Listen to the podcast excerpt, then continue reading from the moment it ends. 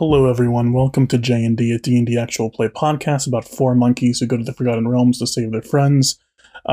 Today is just one monkey in the Shadowfell, though. That's right, it's a Paul Venus episode again. Gabe's here. He's going to be kind of quiet, I guess, because I don't really have much for him to do. Hi, Gabe. Hey, how you doing? I'll give you guys some waters. Here. Oh, yeah, thanks. Thanks for the waters. Because we're all at the same building and the same table in person. Is this sparkling water? No, it's just Fiji. Okay, Fiji. I asked for two sugar in mine, but it's fine. 5 creams, 5 sugars. So yeah, I forgot to tell Gabe that there was a Paul Venus episode before he showed up to the office. So it's like it's like missing out. But we probably wouldn't have gotten those Fiji waters if he knew he wasn't, you know. That's true. That's true. In the show at all. So. Gabe's sort of our little gopher, you know. Yeah. Okay. Kind of like a Pam-like character. Sort of a Pam-like character. Okay, Ethan, do you want to do Paul Venus? And you have 3 funky monkey facts to choose from, because there's 3 that we did since our last Paul Venus episode. So you can either do summer-related, summer-fit, or one thing you appreciate about another monkey. Okay. What's up, guys? It's me, Paul Beamus, the Paladin Knight Chimp, played by yours truly, Ethan Williams. And let's see, I'm gonna choose the Summer Fit funky monkey fact. And you know, Paul is the type of dude to just whip out his board shorts, his Crocs, a big sun hat. And just go down to the beach and go fishing for some marlin, you know, go down to the docks, see what kind of fish you can get down there, just in that fit, you know, no shirt, sun's out, guns out, and he just got his hat and his board shorts. That's nice. Yeah. What did you ask, Gabe? I was like, does he have a boat? No, he usually goes, you know, there's like a pier at the jungle. Yeah, he usually just does pier fishing, you know. That hangs over the rapid river. Yeah, the whitewater rapids. Nobody ever catches anything because you know it's a rapid river, but you kind of just have to wait for a fish to like slam into the bait, you know. Yeah, exactly. Okay. Let's get right into the show. Yay! As they say in the biz. Yes. If I seem a little low energy today, I'm sorry. I just, stubbed my toe, really, really hard, and I'm in a lot of pain right before I showed up for the recording. So everyone, if you're listening to this, please tweet at Harrison and say, sorry about your toe. Get well soon. Yeah. Get well soon. Thank you. I'm in a lot of agony right now, so I'm not quite as energetic as my usual. Can you get on that dying Harrison tribute real quick? Yeah, let's get on that dying Harrison tribute. Let's get on that dying Harrison's toe tribute. Yeah. As many toe pics as you can, please. Thanks. Yeah. Of my toes. We'll set up an inbox for that, please. Yeah. An inbox for other people to send in pictures of my toes. Yeah. Call that mitosis. No, but seriously, let's get into the show. Oh, but seriously, that's a pretty cool idea.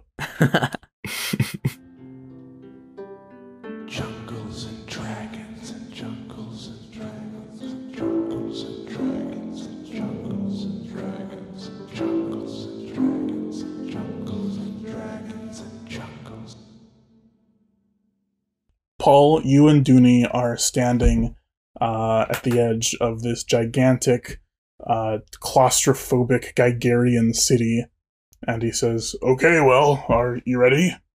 Oh yeah, this is a big fucking city. Oh god. Good observation. Fuck. Oh, the buildings. Oh, I haven't seen such big buildings in such a long time. Oh. When was the last time? I don't know. Probably when I was in Draconia. I don't know. Okay. That was a long time ago. Alright. How long have I been here? Like a week? Oh, a week. I can't take it anymore. I don't want to be around here anymore. Oh. Well, good news, Paul. We're almost out. Oh, yay. Oye, como va? Okay, let's go. The city has been here for thousands of years, and in that time it has fallen into a sleep of sorts. So hopefully, if we don't make too much noise, we can just walk right in and get you to the portal. Then let's tippy-toe, tippy-toe, tippy-toe. Let's tippy-toe. Epic tippy-toe montage. Yeah, you guys tippy-toe through the city, tippy-toeing over roads made from thick electrical wiring that run through the narrow, claustrophobic gaps between tall, blocky skyscrapers. The air is thick with smoke and steam that smells of gasoline. In all the Shadowfell, this is maybe the grayest place you've been yet. Give me a stealth check as you tippy-toe through this city. Okay, let me check what my stealth is here. What does disadvantage do? Even though I have a +1, it says I have a red D for disadvantage with stealth because of my chainmail. Oh, okay. That would mean that you roll twice and take the lower one. Okay, so I rolled a 7 the first time, and then I rolled a 5 the second time. A 5. Okay. As you guys are walking, something in this like heap of scrap metal. On the sides of one of these buildings, you see something scuttling, and a mechanical spider pounces out of you, made of this sort of chrome metal, and it has these glowing red eyes, and it pounces at you. Oh, fuck. Oh, shit. Roll initiative, I guess. Okay. Um, 14. 14? Okay, yes. You're up first. Okay. Well, first of all, I'm going to let me get some of that divine smite. Radiate my sword. Paul's sword starts glowing, illuminating him through the dark city. Ethan, I don't want to. Sorry, Ethan, I don't want to railroad you, but I don't think you need it for this spider. Okay, fine. It's a pretty weak spider. Fine. All right, I'm just gonna slash it with my longsword then. Okay. Like I'm gonna like. It's leaping at me, right? It's leaping at you, yes. Okay, so I'm just going to stick my sword out and just try to stab it with my longsword. Okay, give me an attack. Okay, that is an 18 for attack. That hits. Okay, and let me get my 1d8. Okay, that's 8 damage. And then I have an extra attack, right? You do. You can attack twice on every turn. Okay, so I'm going to stab it, and then I'm gonna like sort of once I stab, I'm gonna cut through it. Nice. You know, like swipe down. Yeah, that's nice. Just carving through it. 19 to hit, so that hits, right? That hits, yes. Hooray! Okay, and then that is another 8 damage. Tell me how you kill the spider. So as it leaps out, Paul sticks out his sword, and goes, "Ah! Get away from me!" And then he pierces through its chest with the first slash, and then he immediately like throws his sword down, thus cutting through its body. Yeah, and it just slices in two. Yes, and you can see these like both like electrical wiring and computer parts, and like organic spider parts inside of it. Oh god, that's disgusting. After you cut it in two, and Dooney says, "Jesus, Paul, be quiet." Sorry. Go back to tippy-toeing. It's okay. Back to tippy-toeing. It looks like this was just, I don't know, it doesn't look like the whole city is waking up. It's just, you know, a little bug, whatever. It's fine. We'll be fine. Let's just keep tippy-toeing. Yeah. After a good deal of tippy-toeing, you and Dooney reach the base of a more unique, defined skyscraper. This one has slick black walls like onyx, and is covered in golden lines that zigzag over its surface, resembling a circuit. From the very top of the skyscraper, almost outside your range of vision, you can see a glowing light. There are 2 glass doors at the entrance. Dooney stops and says, "I can feel it. We're close. I think it's up there." He points at the light. "Then let's go. Quick tippy-toes. All right, well... hopefully the building is empty." And he tippy-toes through the doors. You enter the building and find yourself in a lobby with a large front desk and several lounge chairs, all unoccupied. It's freezing cold in here. Dooney heads to the back of the lobby where there's an elevator. Going up? Oh, nice. Yeah. Paul quickly, he sits on one of these lounge chairs just to see how comfy they are. You know, he pushes into the cushions. Oh, yeah, It's extremely comfy. Oh my God, I needed this. We've been sleeping on the floor for the past week. Oh, this is really making my bum feel some things. It's feeling like it's being treated nice right now. Paul, we really do have to go. Oh, yeah, sorry. He gets off the chair and scurries over to the elevator. Okay, I thought you were going to take the chair with you. You know what? Yeah, you're right. I go back and I take the chair with me. Okay, you drag this lounge chair behind you to the elevator, and it scrapes across the metal floor. Eee! And he says, "Oh, okay, fine. What, it's a nice chair. Anyway. This would be really great in my house back home. I gotta bring this all the way back. Sure will. Okay, all right." You step into the elevator, which is nice. It has a stone tile floor and gilded walls. The panel shows 100 floors, plus a roof floor. Dooney pushes the button for the roof floor. That's probably where that glowing light we saw is coming from. Oh, yeah, I bet. Paul sits his ass down in his nice comfy chair in the elevator. Oh. The elevator starts to rise. And it keeps rising. And it keeps rising. Ooh. And you have 100 floors to go, so it's taking a little while, and it keeps rising. Let's count them all out, Dooney. Let's go. One, two, three, four, five, six, seven, eight. Okay, this is fucking. I'm gonna take a little cat nap in this chair. Just a little cat nap. You take a little cat nap. And you're asleep for you don't know how long, probably about a minute, when you are jolted awake football practice. By the elevator stopping in its tracks. And Dooney says, "Oh, crap. I bet they noticed us." Is there a bathroom in here? The elevator? No. What do we do? We're gonna have to climb, Paul. We're gonna have to climb. No, but okay. Oh, shit. Dooney, can you carry my chair on your back? Can I? No, absolutely not. Please. Don't you have rope? You do it. Tie it to your back or something. But you're bigger than me. I can't. Paul, it's your chair. Mm-hmm. I don't feel like going. Okay. Fine. Yay. Get the chair. I tie the chair around Dooney. Yeah, and he opens the hatch on the top of the elevator and grabs onto these cords and starts climbing up. Oh, wow. You can see you have about 100 feet to go to the roof. Holy shit. Well, that 100 feet is 100 smiles. All right, let's start climbing. That's what I always say. What were you going to say? Oh, I don't know. I was just going to say, I'm a chimp. I'm a natural at this. I'm just going to scurry on up. Come on. What's taking you so long? Come on. Yeah, you're climbing pretty well. And he's climbing as well. Suddenly you hear scratches far beneath you in the elevator. Lots of scratches and the sounds of metal clinging together. And you look down and you see a horde of these giant mechanical spiders. Giant like U size, not like huge. Climbing up the walls of this elevator, and they start climbing towards you.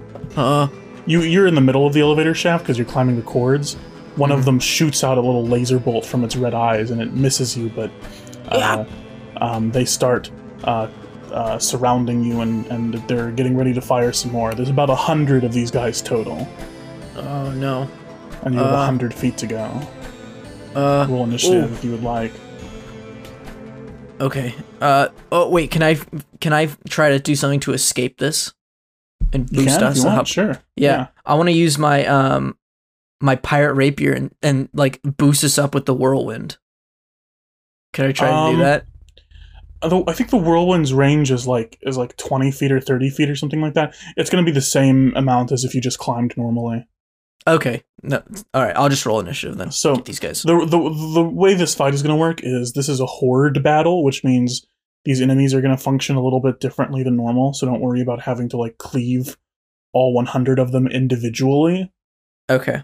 You can also move each turn, so the battle ends when you beat all the spiders or when you get to the roof. Okay.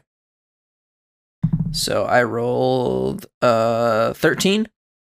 13. So it is your turn first. All right. Well, Paul is still. I'm still going to pull out my rapier, and I'm going to cast a whirlwind to try to knock these spiders off the wall, you know, and send them down the elevator shaft. That's a good idea. Okay. That is 16. 16. That hits. Okay. So you can roll damage if you want, and I will also. I'll give some spiders a saving throw to see if they fall. Okay. Whoa! What the fuck? Oh god! No, get out of the way. Okay. Oh no. No. Sorry, I accidentally clicked the thing on D&D Beyond where the dice rolls. You know. Yeah. Now there's like this cover everything up. Yeah, and it's like going like one frame a minute. It's just floating around. I'm like, oh god. Okay. I rolled. Let's see, a 6 plus 3. That's 9 for the first one. And I'm gonna do my extra attack. So Paul's gonna he's gonna slash the whirlwind one way, and then he's gonna slash it again the other way. You know, so he goes out and then goes out the other way. Okay. So for my extra attack, that is 13. Is that hit? 13 hits, yes. Okay. And then another 9. Wow. Okay. Okay, so that is 18 damage. Yes. You you knock 3 spiders into the abyss, and I'm going to have let's say they're in 100 and you're in a small elevator shaft. Let's say that 5 can fit around you. I'll have an extra 5 roll dex save. They all fail. So 8 spiders total fall down into the abyss below. Oh, great. 8 out of 100. You also have your movement, so you can keep climbing if you want. Can we? I'm going to keep climbing as fast as I can. Normally, your climbing speed is, I think, half of movement, but since you're a chimpanzee, I'm going to say it's your full movement, so you can climb 30 feet per turn. Cool. All right. Yeah, so I'm going to climb 30 feet. Nice. Oh, God. Okay. Next up is... who's next up is Spiders 1? They're going to shoot a bunch of laser bolts at you. So about 30 spiders all shoot lasers at you. A barrage of lasers just launches at you, and not all of them hit, but several hit, singeing your chimp for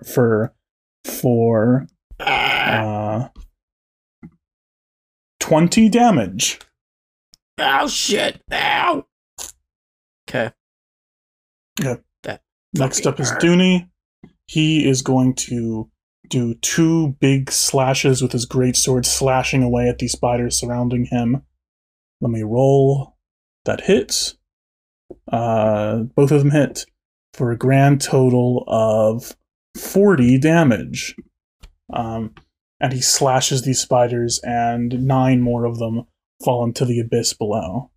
Whoa.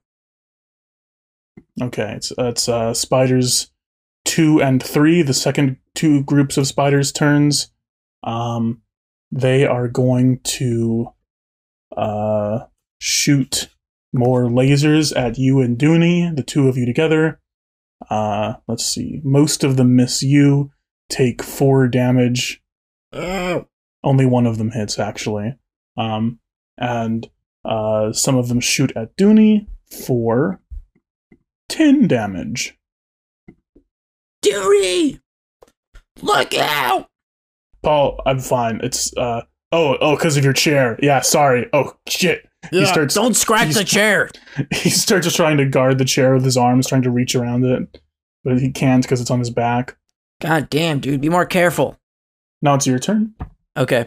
I'm gonna charge up for a Divine Smite. So, Paul's sword starts to radiate with a blue glow, and he goes, "I'm so sick and tired of these spiders. I just wish they were all dead." And then he's gonna go in for one big slash on all the spiders that are in his reaching radius around the rope. Okay. So that will be 14. That hits. Okay. And then... So, okay, I have a question. Why under my longsword it says 1d8 plus 3, but underneath it says 1d10 plus 3? I think that depends on whether you're doing it two-handed or not. Oh, okay, so... But they... Okay. So if you have a shield equipped, you can't wield it two-handed, but... Okay, and I'm holding onto the rope, so I don't know if I can do that actually. Yeah, you probably can't. You're right. You probably have to be one-handed. All right, I'll just do my 1d8 plus 3. Okay. Okay, that was 6. And then I'm going to go in, of course, extra attack. Slash the other way, just fending off these spiders. And that's a fucking 4. So does that hit? So, no. No, it does not. Okay, so I like when I'm going back on my slash, I sort of like the rope like wiggles around and I sort of lose grip from my sword for a slight second. So I'm like, oh shit. And then I climb an additional 30 feet. You have a total of 6 damage? Yes. Okay, you knock one spider off. Oh, fuck. God damn it. All right, keep going. Okay, next up is more spiders. They're going to shoot more laser bolts at you. Actually, no, I think the one's closest to you, so probably about 5 spiders that can get around you in this elevator shaft, they're going to jump at you and try to bite you. Oh, God. What's your armor class again? 18. Only one of those hits. Ooh. Dealing 5 damage. Ow! Fuck! Stupid spider! However, give me a constitution saving throw. Okay. That is, let's see, 19. 17 plus 2. Okay, 19. You're good. You're good. You feel, the spider bites into you, and its fangs, which are like completely mechanical, inject something into you. Oh, however, fuck.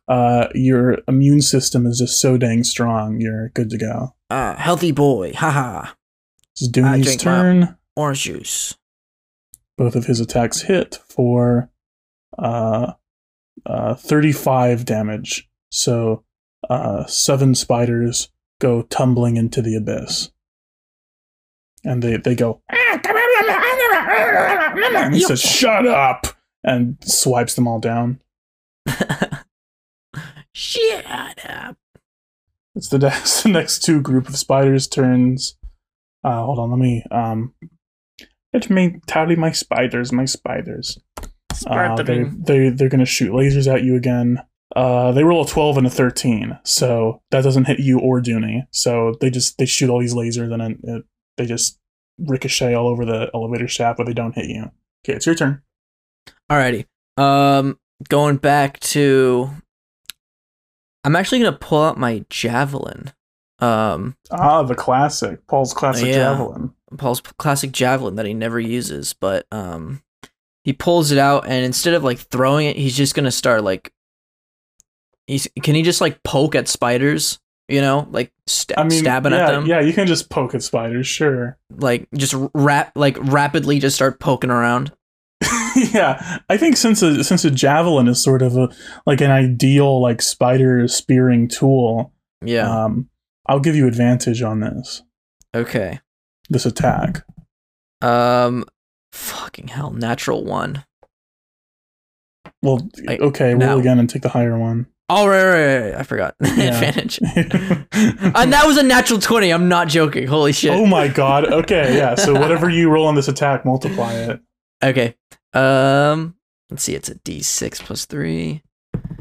That is a 4 plus 3, 7. And then how much do I multiply it by? By 2. So 14. By 2. 14. Okay. Yeah. Okay. And you get a second attack too, right? Yes. Okay. So I'm just gonna keep stabbing. Okay. And do I get advantage on this one too? Yeah, because I think a javelin is a good spider stabbing tool. Okay. That is 15 for the second roll. That's better than a 2. Nice. Yes. And that is 8 damage. Okay. So 14 plus 8 is 20. Is it 21? No, it's 22. Dang it. 22? 4 spiders fall into the abyss with that. as you poke them and stab them, and they go Aah! And fall down below. And then I travel another 30 feet up the rope. And, oh God, only 10 feet away. We're so close. Very close. Yeah, Dooney says, okay, we're so close, Paul. We can do this. Okay. It's more spiders' turns. They're going to shoot more lasers at you. 18 hits. I'm just going to roll a bunch of lasers. 17 damage. Oh, God. Okay. Ow. Next up is Dooney. He says, hey, watch the chair! And he slashes at them. Yeah! Both of those hit for another 40 damage. 8 spiders. I said 9 before. My math is wrong. 9 times 5 is not 8. Or 9 times 5 is not 40. So 8 spiders fall into the abyss. They go just like that. Whoa. Next up. Whoa. Wow. So amazing. Next up is spiders groups 1 and 2, or 2 and 3, I mean. And they're going to shoot more lasers at you guys. They roll a natural 20 and a 2. With a natural 20, I think they're going to go for you. Fucking hell. Well, they don't want to hit the chair. Oh, yeah. Oh, they're good listeners. Well, it's a nice chair. Yeah. For 16 damage total. They rolled bad. Is there any way I could whip out my shield at this moment, or? I don't think you can use a shield as a reaction. I think it's just an AC boost. So no. Okay, fine. How much damage? 16. All right, I'm dead. So you're dead. Yeah. Oh God! Oh God! Okay. Yep.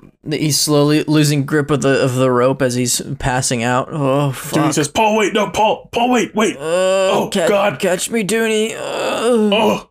He. Okay, I'm gonna have Dooney roll a dex save to catch you.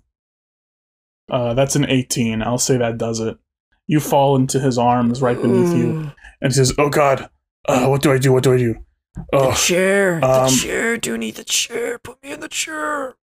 Okay, Paul. Okay. He pulls out a healing potion. He says, "Paul, this is my last potion. Okay, I've used quite a few up on you already, from the previous 2 times that you died. But I want you to have this." Thank you. I'm gonna roll 2d4 plus 2 to see what you get. You get 9 health back. Oh, thank you. Oh, fuck. Okay. Okay, I'm back in the game. Thank you, Dooney. I jump back on the rope. Oh.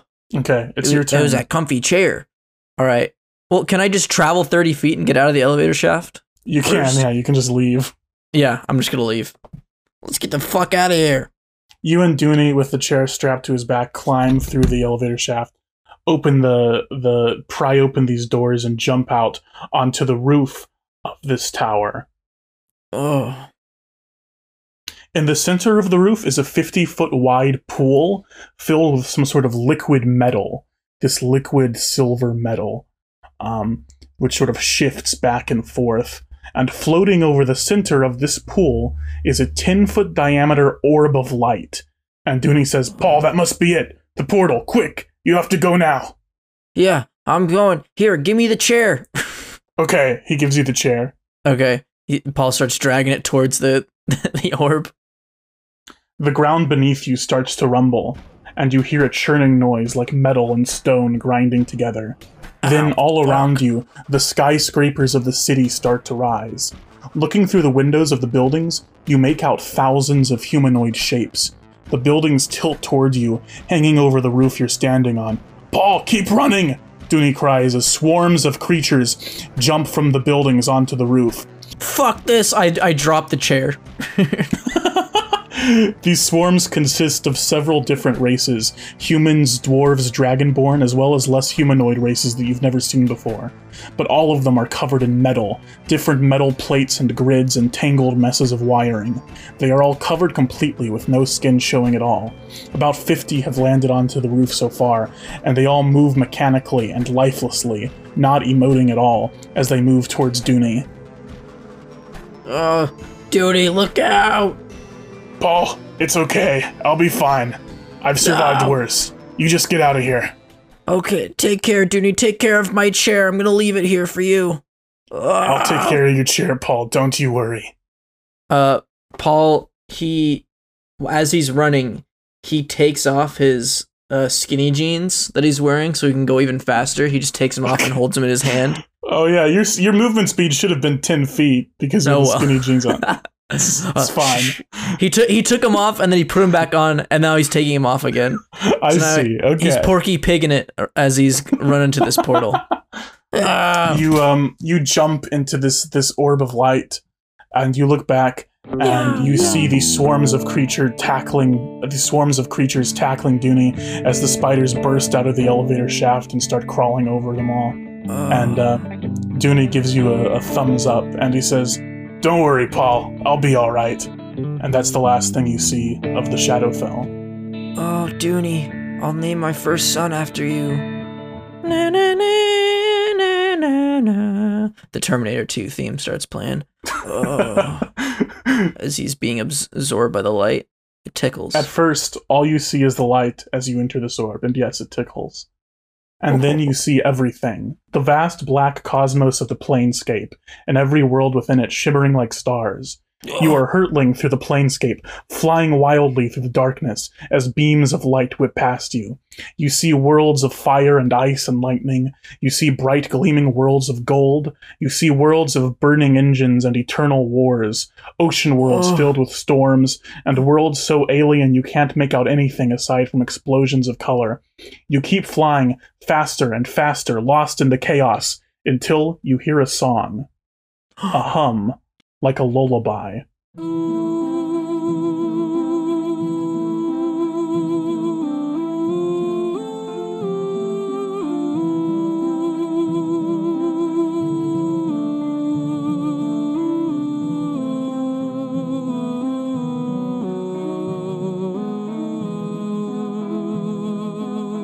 It settles the chaos and gives you focus. There's something familiar about this song, but you can't remember it. It's been so long since you last heard it. Give me a, what do you think a memory check would be? Like wisdom, maybe? Yeah.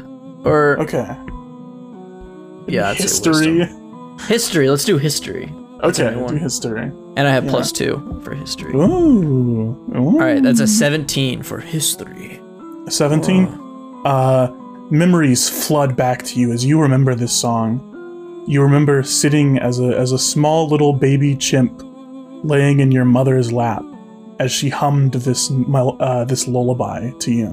Mama, oh mama, oh mama, is that you, mama, oh mama?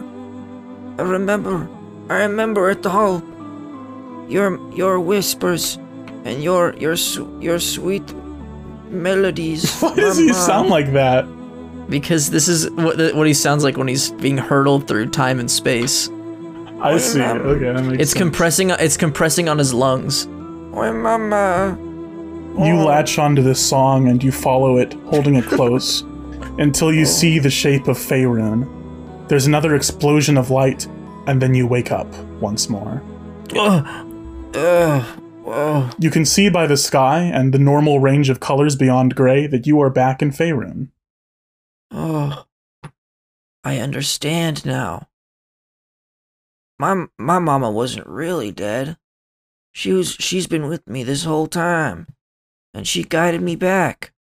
She said it's crawling out your nose. What the fuck's coming out of my nose? Your mother.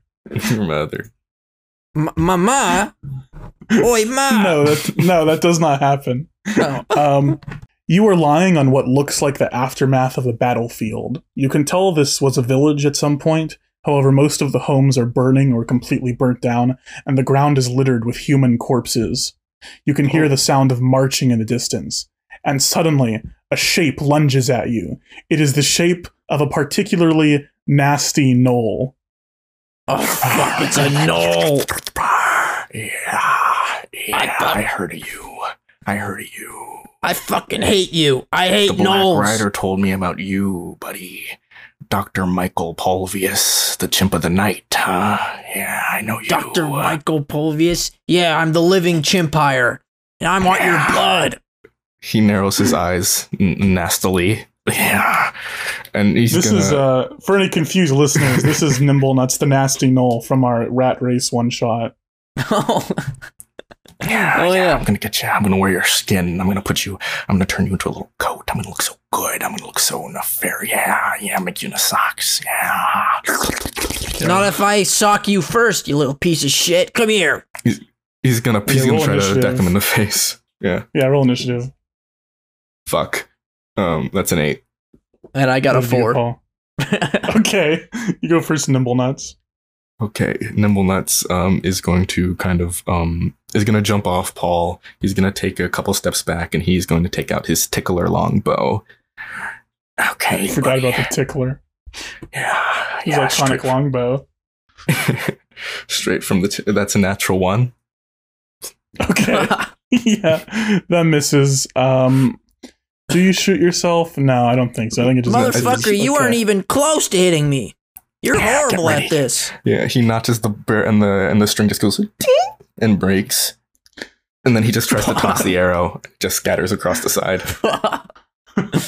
Wow, you all suck. Right. Here, let me show you some real good aim. I'm gonna pick up my javelin and throw it right at his chest. Okay, and that's gonna be 16. That just hits. That hit? Yeah. Okay. Ooh. Okay. So let's see, 1d6 plus 3. That is a 9. So I'm going to throw it, and then I'm going to do my extra attack, and I'm going to sort of, I'm going to throw my longsword at him too. Yeah, I hit you once, I'll hit you again. Okay, I got 17 for throwing. That also hits. Okay, and then, 1d8. That is an 8 plus 3, so that is an 11. That's what's 9 plus 11? 21? 21? No, it's 20. Oh, yeah, it's just 20. Yeah. Okay, so I'm still up, but I'm just covered in blood, and my, like, fucking... I have, like, a big thing sticking out my chest. I'm just... Oh, fuck. Okay. Let me try to... I gotta reevaluate. Oh, I got it. He takes out the Jelker's glaive. The Jelker's glaive? I'm not fucking with you. That's another natural 1. Oh my God, you're embarrassing. So he starts running forward to Paul, two-handed with the Jelker's glaive. And then as he begins to stab it downwards, he stabs into the ground. And you know how, like, those, like, pole vaulters? He pole vaults and, like, slams himself into the other part and, like, right behind him. Oh, fuck. I'm gonna die. Oh, fuck, I'm gonna die. Shit. He looks up to the sky for a moment. What's the fuck? It's up. Trumble. I know if you can hear me. Avenge me, Trumble. You motherfucker. I want your head. You want my head? Not head. I just want your head on my fucking platter. I'm gonna pull my... Can I pull my sword out of him? I assume it's in him. Or oh yeah, because he threw it. Yeah, it's probably still in him. Yeah. Okay, I'm gonna pull my sword out of him. Fuck. And then I'm like, all right, I'm tired of these games. The sword starts glowing, and Paul's eyes start glowing. He starts beatboxing.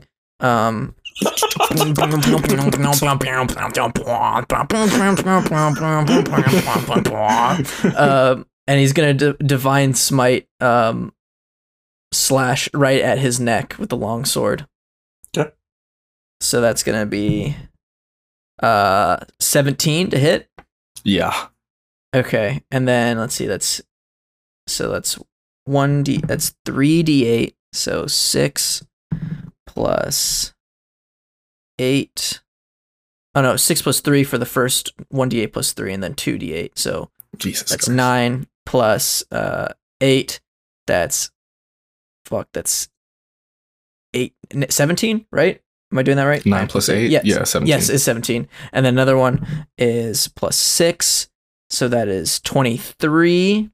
And then let me see there. I get one more plus 1d8 for each spell level higher than the first. I think you have enough, Ethan. Okay, fine. I'm just going to stop there. Yeah! And just go and hack right at the neck. And he's like dead, like can't be resuscitated. So it's just like, just a chattering, crumbling, charred skeleton. Can I start pulling out his bones and eating him? Yes, you can. Fuck, I'm hungry. Here. Hello, Paul. Oh. Motherfucker, you taste good. I haven't had a good meal in a long time. Fuck, this is good. Several more gnolls and goblins and orcs appear behind you, and they say, "Hey, he's eating nimble nuts!" And they prepare to pounce at you, when suddenly a deep, cold voice yells out, "Idiots! You think this chimpanzee is a villager here? Leave him alone!" That's right. You work for me now. Well, no, that's not quite true. A tall knight clad entirely in black armor and a crowned helmet with a plume of black feathers approaches you and says, "The Dark Lord Maug would like to see you." Ho ho ho. I'd like to see him. What do you think of that? I think that's good, because I'm supposed to take you to see him now. Well, I wanted to see him first, so he should be a little embarrassed that, that he wanted to see me, because I was the one who wanted to see him first. He crosses his arms. See it? You know what? Take me to him right away, sir. Right. Okay. And you don't have to hold me prisoner or anything. I will just go willingly. So don't tie me up or anything. No, you're not a prisoner. It's, whatever. Okay, fine. Yeah. Sorry. Yeah. No, I accept your apology. Thank you. He leads you through this ruined town to a small tavern that's still intact. You can hear music coming from inside, sort of a oonce, oonce, oonce, oonce, oonce, oonce. And the knight says, "He's waiting for you in there." Yeah, all right. Sounds good to me. Looks like I just gotta go in there, right? Just walk on in. Mosey on in, huh? Right. Paul pulls up his skinny jeans up to his nipples, sort of pulling them as high as he can. All right, well, here I go, going in. Oh God, yep, just going in, because I'm the freaking boss. I'm the boss around here. Mm-hmm. You work for me now, as far as I'm concerned. Well, I'll have to talk to the Dark Lord about that. Well, I'll have to talk to him about it too. So that's why I'm going in. So there. Okay. And Paul just turns around and goes inside. You swing open the doors of this tavern and are immediately met by the most annoying, repetitive, droning house music you have ever heard. The tavern is filled with a sweet-smelling smoke and is completely empty, except for gnolls armed with spears at each corner and a man standing in the back. The man is an elf, not just an elf, but an especially beautiful one, although he looks like he's let himself go a little. He's a bit flabby and he has more facial hair than you would typically see on an elf. He has long blonde hair that hangs halfway down his back, and is wearing nothing but a pair of boxer shorts, a bathrobe, a chain necklace, and a pair of sunglasses that rest on the very edge of his nose. He's currently bobbing his head up and down to the beat, and tinkering with a spread of various sound equipment in front of him, including a keyboard and a mixing board. Although it's all made of stone and wood and carved with runes, very fantasy. When he sees you, he raises his head, takes a drag of something, and opens his arms out wide. "Oh, come inside, Paul. Come inside. It's so good to finally meet you. You'll have to forgive the noise. I'm afraid I'm in the middle of some sonic experimentation. Real revolutionary stuff, you know. A little disco, a little rock and roll. But that can wait. Take a seat, Paul. Take a seat. Let's talk, you and me." Yeah, I want to talk too. You know, I kind of like this stuff. It's sort of a cosmic gumbo. Yes, boots and cats and multiple... boots and cats and yes. Yes, yeah. Very sort nice. Of 1999, sort of 70s, a real party, yes. Oh yeah. This is nice. So, what do you want to see me for, you old bastard? You freaking bastard! Well, that is not a very nice way to greet someone. That's just my catchphrase. Don't worry. Don't worry about it. Oh, that's a classic catchphrase. Okay. It's a compliment from where I'm from. Oh, fascinating. A little birdie told me that you got sent to the Shadowfell and would be coming back tonight. I was worried that you'd get lost on the way home, so I decided to call you here to me. I'm Maug, by the way. Hello, Maug. It's very nice to meet you. Hello, Paul. It's nice to meet you too. Oh, forgive my bad manners.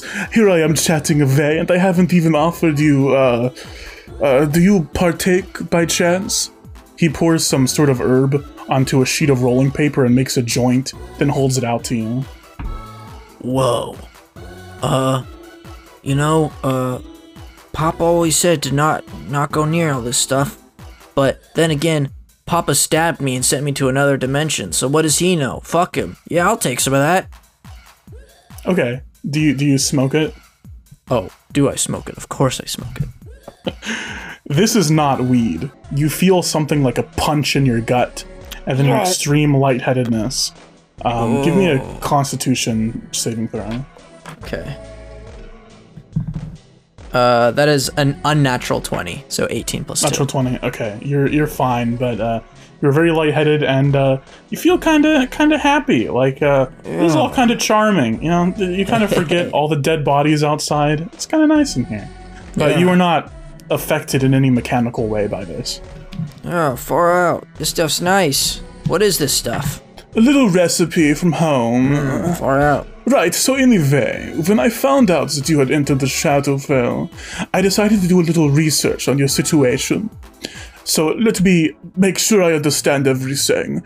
Your dad stabbed you with some magic daggers that he received because of the Book of Dreams, yes? And it sent you to the Shadowfell, yes? Yeah. Well, this will be news to you. Not only that, but it seems to have replaced you. Your friends have forgotten that you ever existed, and instead they have a new friend, or to them an old friend that has always been there. Baba Beamus. Oh. Wait, what? Really? They don't even remember me at all? No, not really. Oh, wait, this is a good part. The boots and cats and boots and cats and boots and cats and... Okay, yes. No, they don't remember you, I'm sorry. Fuck. Well, what do I do? Can you help me out here? I want my old life back. Well, let's analyze the situation, Salvi. Yes, analyze. He pulls out a big comedic magnifying glass. So, you are gone, yes, you go to the Shadowfell, yes, and your friends have your dead brother, Baba Beamus. So, upon first glance, it seems that by stabbing you with this dagger, Beauregard has altered reality to make it so Baba was born all those years ago instead of you. Because of this, you no longer exist, and so you fall through reality into the Shadowfell. Does that make sense? Yeah. Well, it's wrong! He slaps the table. What? Whoa, chill. The Book of Dreams is not the Book of Time. It cannot rewrite history in the ways that I am rewriting history with this great music, this great tune. Yeah. No, it cannot do that. It cannot change reality. The whole saying is an elaborate hoax. The creatures that your friends are traveling with is not Baba Beamus. It is a shape-changer. A fiend that was living in Beauregard's dagger until activated, that sent you to the Shadowfell and has cast a spell on your friends to deceive them, to alter their memories. A creature called a Yugoloth. A Yugo what now? A Yugoloth. A Yugoloth. Yes, very good. Yes, very good, Paul. It is a trickster that feeds on chaos and disorder, and it has ensnared your friends. However, unensnaring them should be pretty simple. All they have to do is see you again and snap, they will remember you. Then it is a simple matter of killing the Yugoloth. Yes. Killing it for good. So there you go. I will have a carriage take you to Neverwinter. Oh wow, you're just gonna help me out? Just like that? No, there's no deal or anything? Yeah, I mean, sure, I was going to mention that.